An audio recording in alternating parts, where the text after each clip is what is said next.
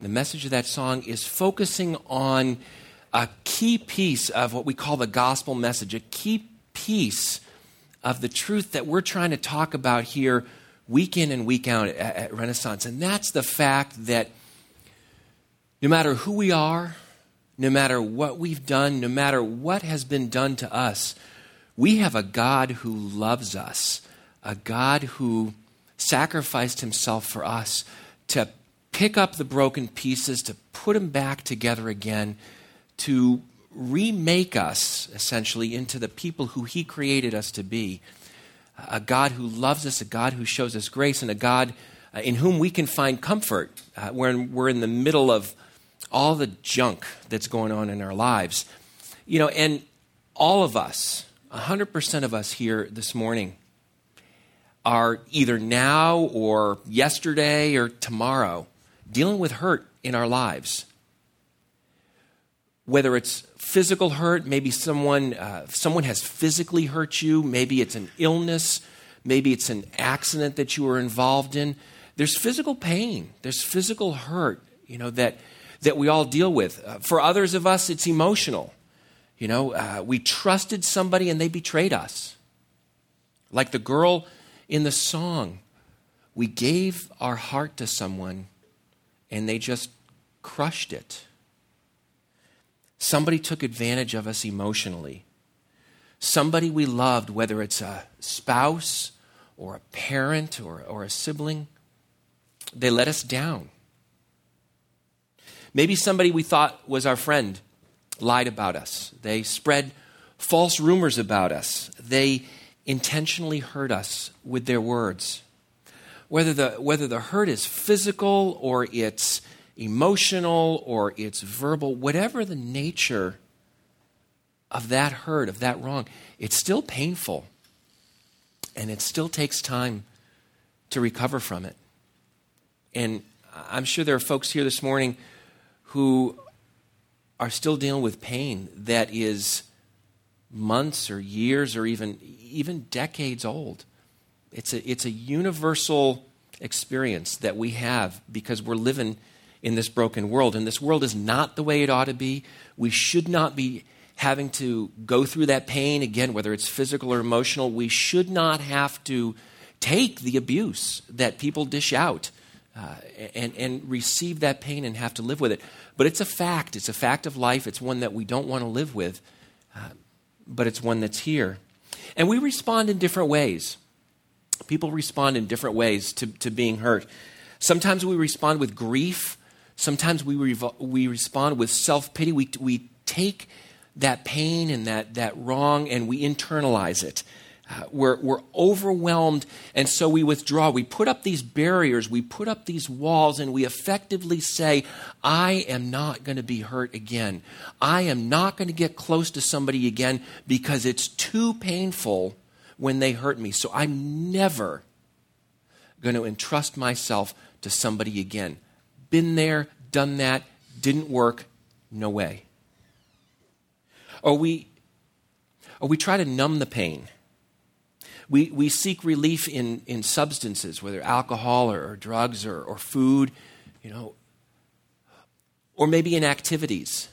And we try to numb the pain or at least block it out, forget about it for a while. Other times we respond in anger. We lash out at the person or the thing that hurt us. We look for ways to get back at them. We become bitter and we vow, I am never, I am never going to forgive that person. I am never going to release them from that debt that they owe me. They hurt me. I'm feeling that pain. And as long as I have to feel that pain, so do you. And I'm going to, I'm going to make sure that you feel that pain. The problem is that if we're not careful, that pain, that hurt can steal our identity. I can, I can begin to see myself as a victim, and that's my identity. I am one who has been hurt, and that's my identity. I'm the broken girl. I'm damaged goods, and so I am worth less than I used to be worth. Or I can become an addict, whether it's substances or, or self destructive behavior. My identity is one who is addicted to whatever it may be. And the root of that was the hurt and the pain that, that brought me there. Or my identity can be taken over by anger and resentment and bitterness. The man and the, uh, the dad in the, in the movie, in the video that we just saw, that's what his identity had become. His father had hurt him, and his response to that, the resentment that he felt against his father, really took over who he was. And he began to hurt one whom he loved, his son. And his son's response is, I'm not going to be like my dad. But the problem is, without, without really a work of, of God's grace in, in the little boy's life, he's going to turn out to be just like his dad or, or something similar. And he's going to treat his kids the same way, and they're going to treat their kids. And it gets passed on and on and on. So if we're not careful, if we're not careful, that pain and that hurt and that, that sense of being wronged can really steal our identity and take over who we are. But it doesn't have to be that way.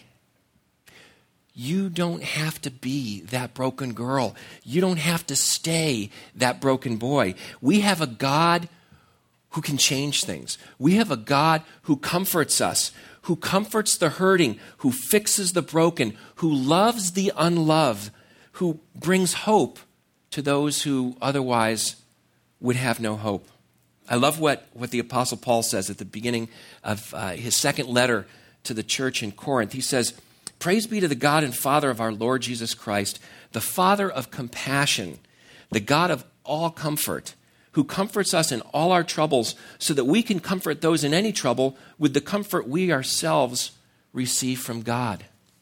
We have a God who looks at us, who sees our brokenness, who sees our hurt, who has compassion on us, and who says, I'm reaching out to you. I want to comfort you. I want to bring you hope. I want to restore you. I want to heal you.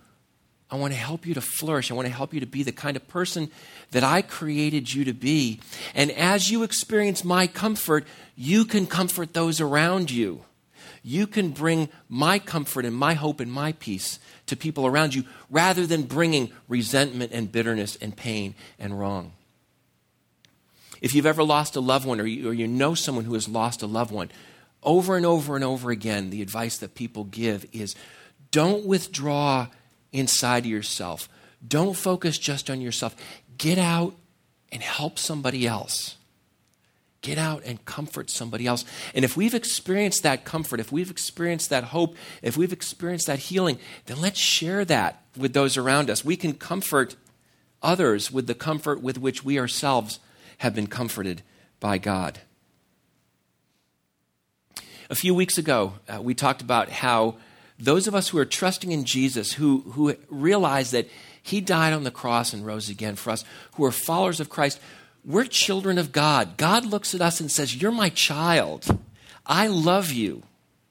No matter what you've done, no matter what's been done to you, no matter what's been said about you, I still love you.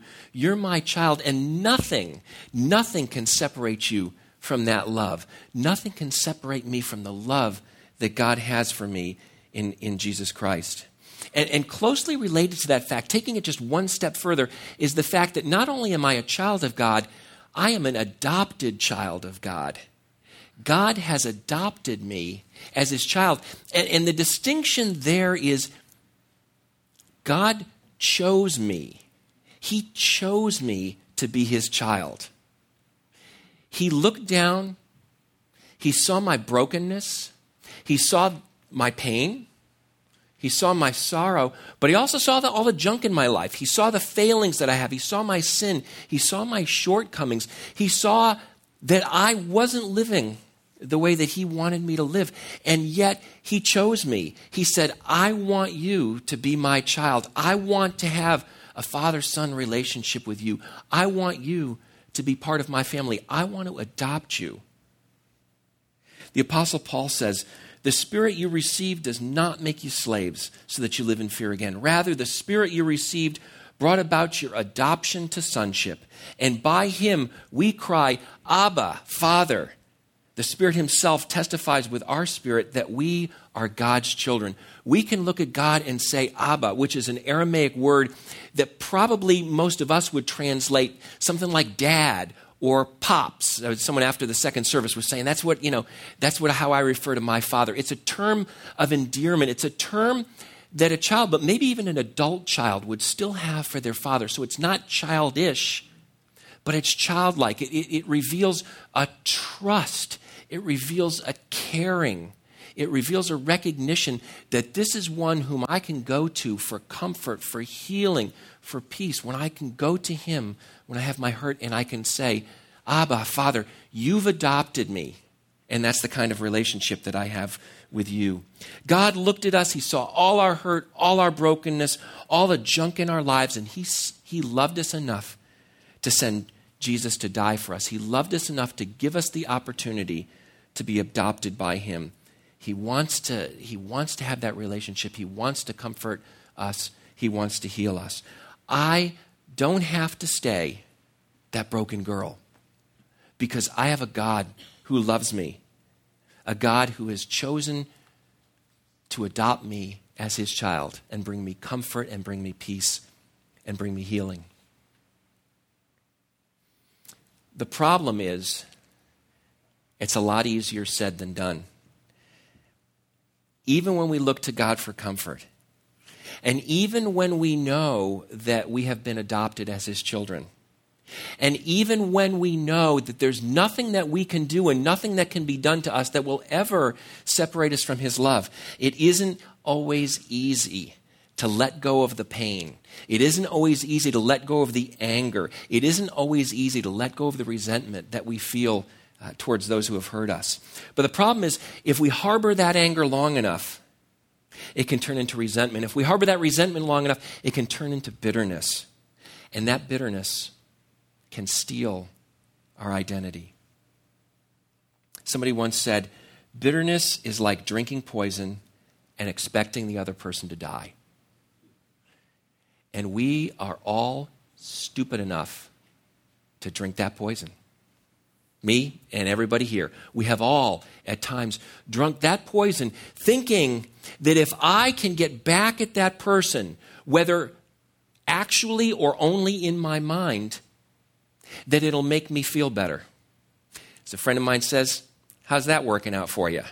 You know, it doesn't, it doesn't work. And, and there, there are those of us who we may be harboring bitterness against somebody who is thousands of miles away, who has absolutely no clue that we are sending those negative vibes their way, and it is having absolutely no effect on them. Or maybe they died years ago, and we are still angry and resentful and bitter against them, and it is it's not hurting them at all, and it's doing us absolutely no good. Yet we can't seem to let go of it. When I choose to remain bitter, I am choosing to let the other person continue to hurt me because it ain't hurting them, it's only hurting me. And the best antidote, really, maybe we could even say the only antidote to, to bitterness, is forgiveness. I need to forgive the person who hurt me. Forgiveness means accepting the consequences for the other person's actions. So, you lend me $1,000 and I don't pay it back and you forgive me that debt. You are out the $1,000. Your bank account is $1,000 less than it would have been if I had paid you back that money, and it is never going to come back. You are bearing the consequences for my actions. You are bearing the consequences for my sin. And the same's true when we forgive somebody for not a monetary debt, but maybe for an emotional debt. I'm choosing, if I forgive someone, I am choosing to bear the consequences for what they did. And that's not easy to do. In fact, it can be nigh unto impossible for us to do. We talk about we talk about this idea of forgiving and forgetting. Come on, we can't forget. Okay, maybe if it's if it's a small sort of a thing, you know, somebody I don't know, you're walking along and they bump into you by mistake. You can forgive and forget and move on from that. But realistically speaking, if you've entrusted your heart to somebody and they've crushed it, you're never going to forget that. And you may have physical wounds that will never heal, or you're bearing the scars of those for the rest of your life. Can you actually forget that? No. And what's interesting is we talk about how God forgives and forgets, but the Bible never says that. The Bible never says that God forgets. The Bible says that God chooses to remember no more.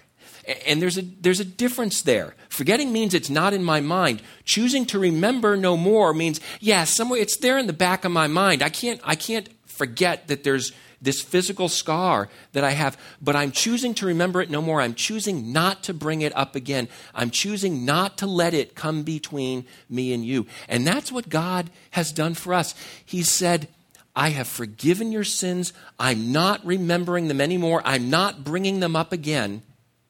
They're not going to come between us. They're not going to cause a problem in our relationship. But from a human perspective, that's most of the time, not, it's not just difficult, it's impossible. How can we forgive, especially those great hurts? How can we not allow that to come between us and the other person? And the key, the key to doing that is to embrace the fact that I am forgiven by God. God has forgiven me. If I can appreciate the forgiveness that I have because of Jesus' death and his resurrection, then I can begin to forgive others as well. I have to understand, not just in a theoretical sense, not just in a theological sense, not just because I learned it in church or in Sunday school or I read it in a book somewhere, but because I'm internalizing it, because it actually means something to me. That when Jesus died on the cross, he died because of what I had done. He was hurt because I caused him hurt. My offense against him caused his death. And yet he's chosen to forgive me. He has chosen to bear the consequences for my actions. He's chosen to take my debt upon himself, and he's chosen to remember it no more and not bring it up again and not allow it to come between me and him. And if I really understand that, not just here in my head, but in my heart, if I really appreciate it, if it, if it really filters down into my life, then I can begin to really forgive other people. It doesn't make it easy, but it does make it easier. It makes what's otherwise impossible, it makes it possible. Not because of who I am, not because of what I've done, but because of who God is and because of what He's done in my life. And His love for me can flow through me to those around me.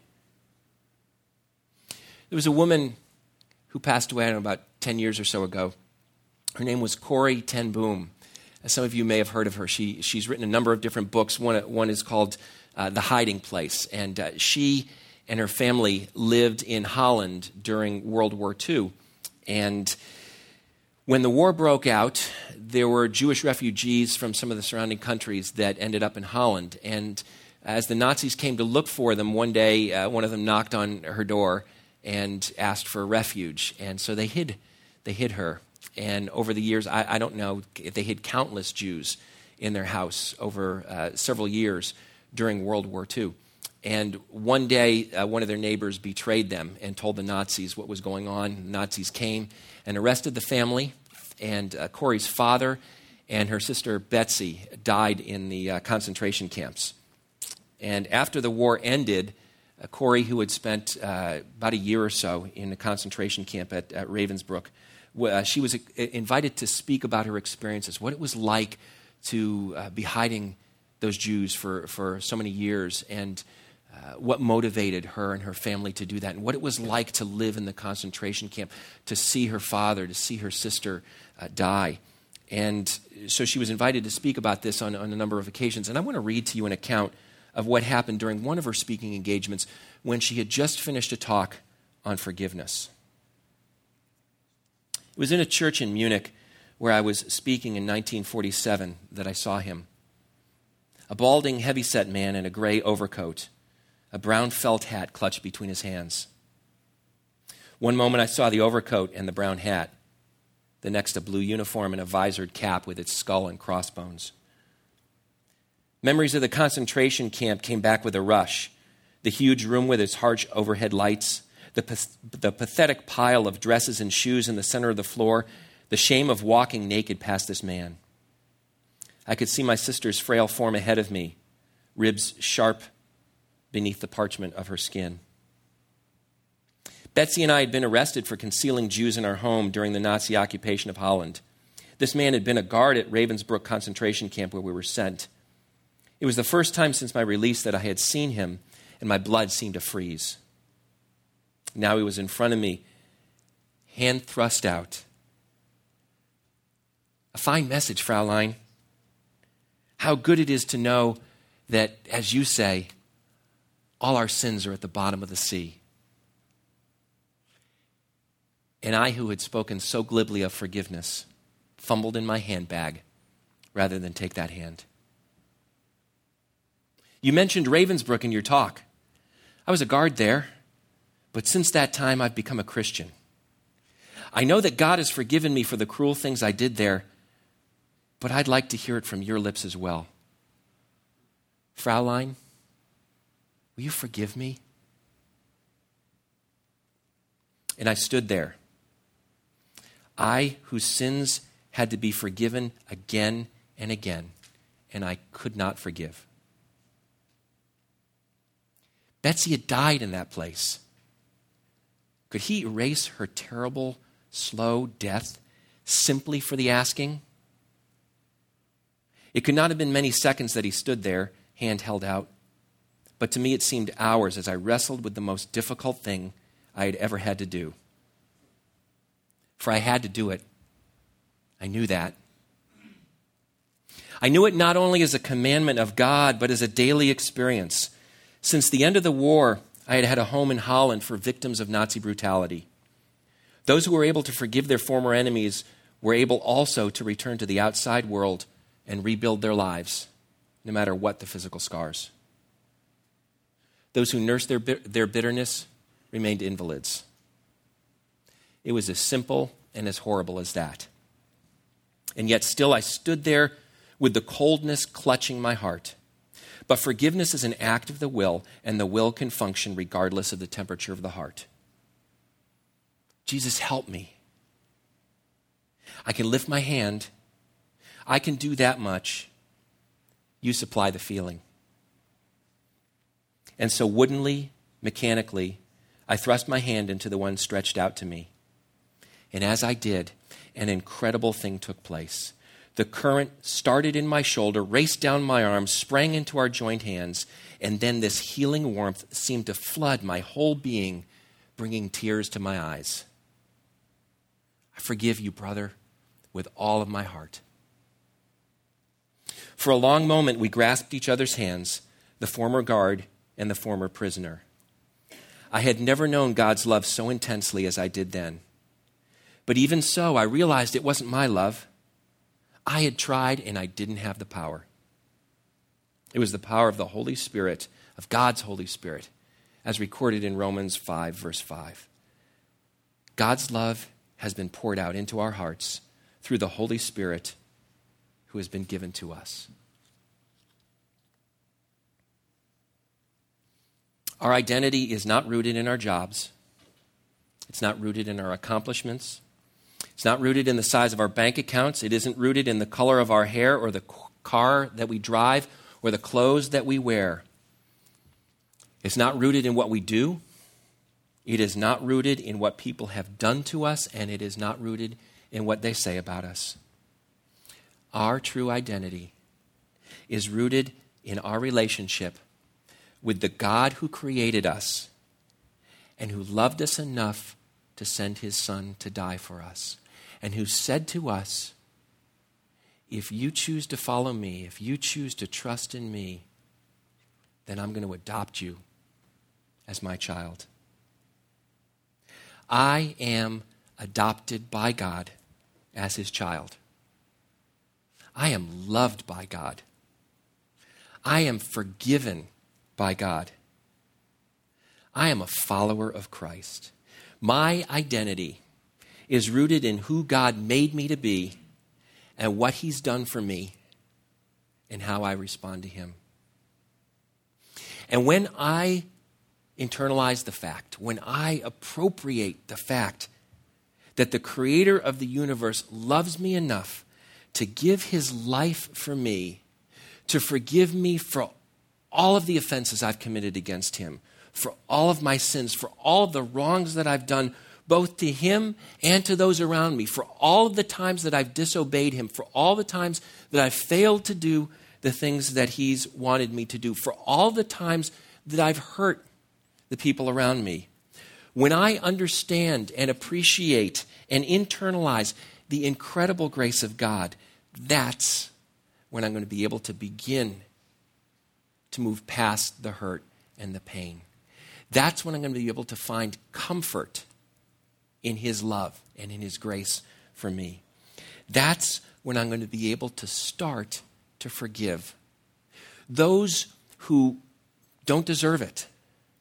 When I realize that, that I don't deserve God's forgiveness, that I don't deserve to be called His child, that I don't deserve for him to have died for me, when I realize that, then I can begin to forgive those who don't deserve it either. When I understand the love that God has shown to me, and when when it really affects my heart, when it really changes my heart, then that same love can enable me to love those around me who otherwise don't deserve it but neither do I. And that's the kind of God that I have a God who loves me not because of who I am, not because of what I've done, but because that's the kind of God He is. And when I understand that, and when I appropriate that, and when I internalize that, that's when I become more and more and more the person whom He created to be, created me to be, and that's when I'll flourish. Let's pray. Father, you're asking us to do the impossible, to forgive people who absolutely do not deserve it, to move past pain and hurt that we are really incapable of bearing, scars that will never go away, wounds that, in some sense, uh, we're always going to carry with us because we can't forget them. But that's what you've done for us. That's the kind of love that you showed us. Father, I pray that I, I pray that each of us here would gain a new, perhaps for some of us, first time understanding of that. Perhaps for others of us, it's just a reminder of something that we know, something that we can quote in many Bible verses, but something that we need to be reminded of on a day by day basis. You are a God of love and grace. You love us in spite of all that we've done. You love us in spite of our brokenness pick us up, you fix us up, you comfort us, you put us back on our feet, you love us, and you send us out to bring comfort and healing to those around us. I thank you that you're that kind of a God. I thank you that we can have that kind of a, a parent child relationship with you. And I pray that that would be something we would all experience on a day by day and moment by moment basis. We pray in Jesus' name. Amen.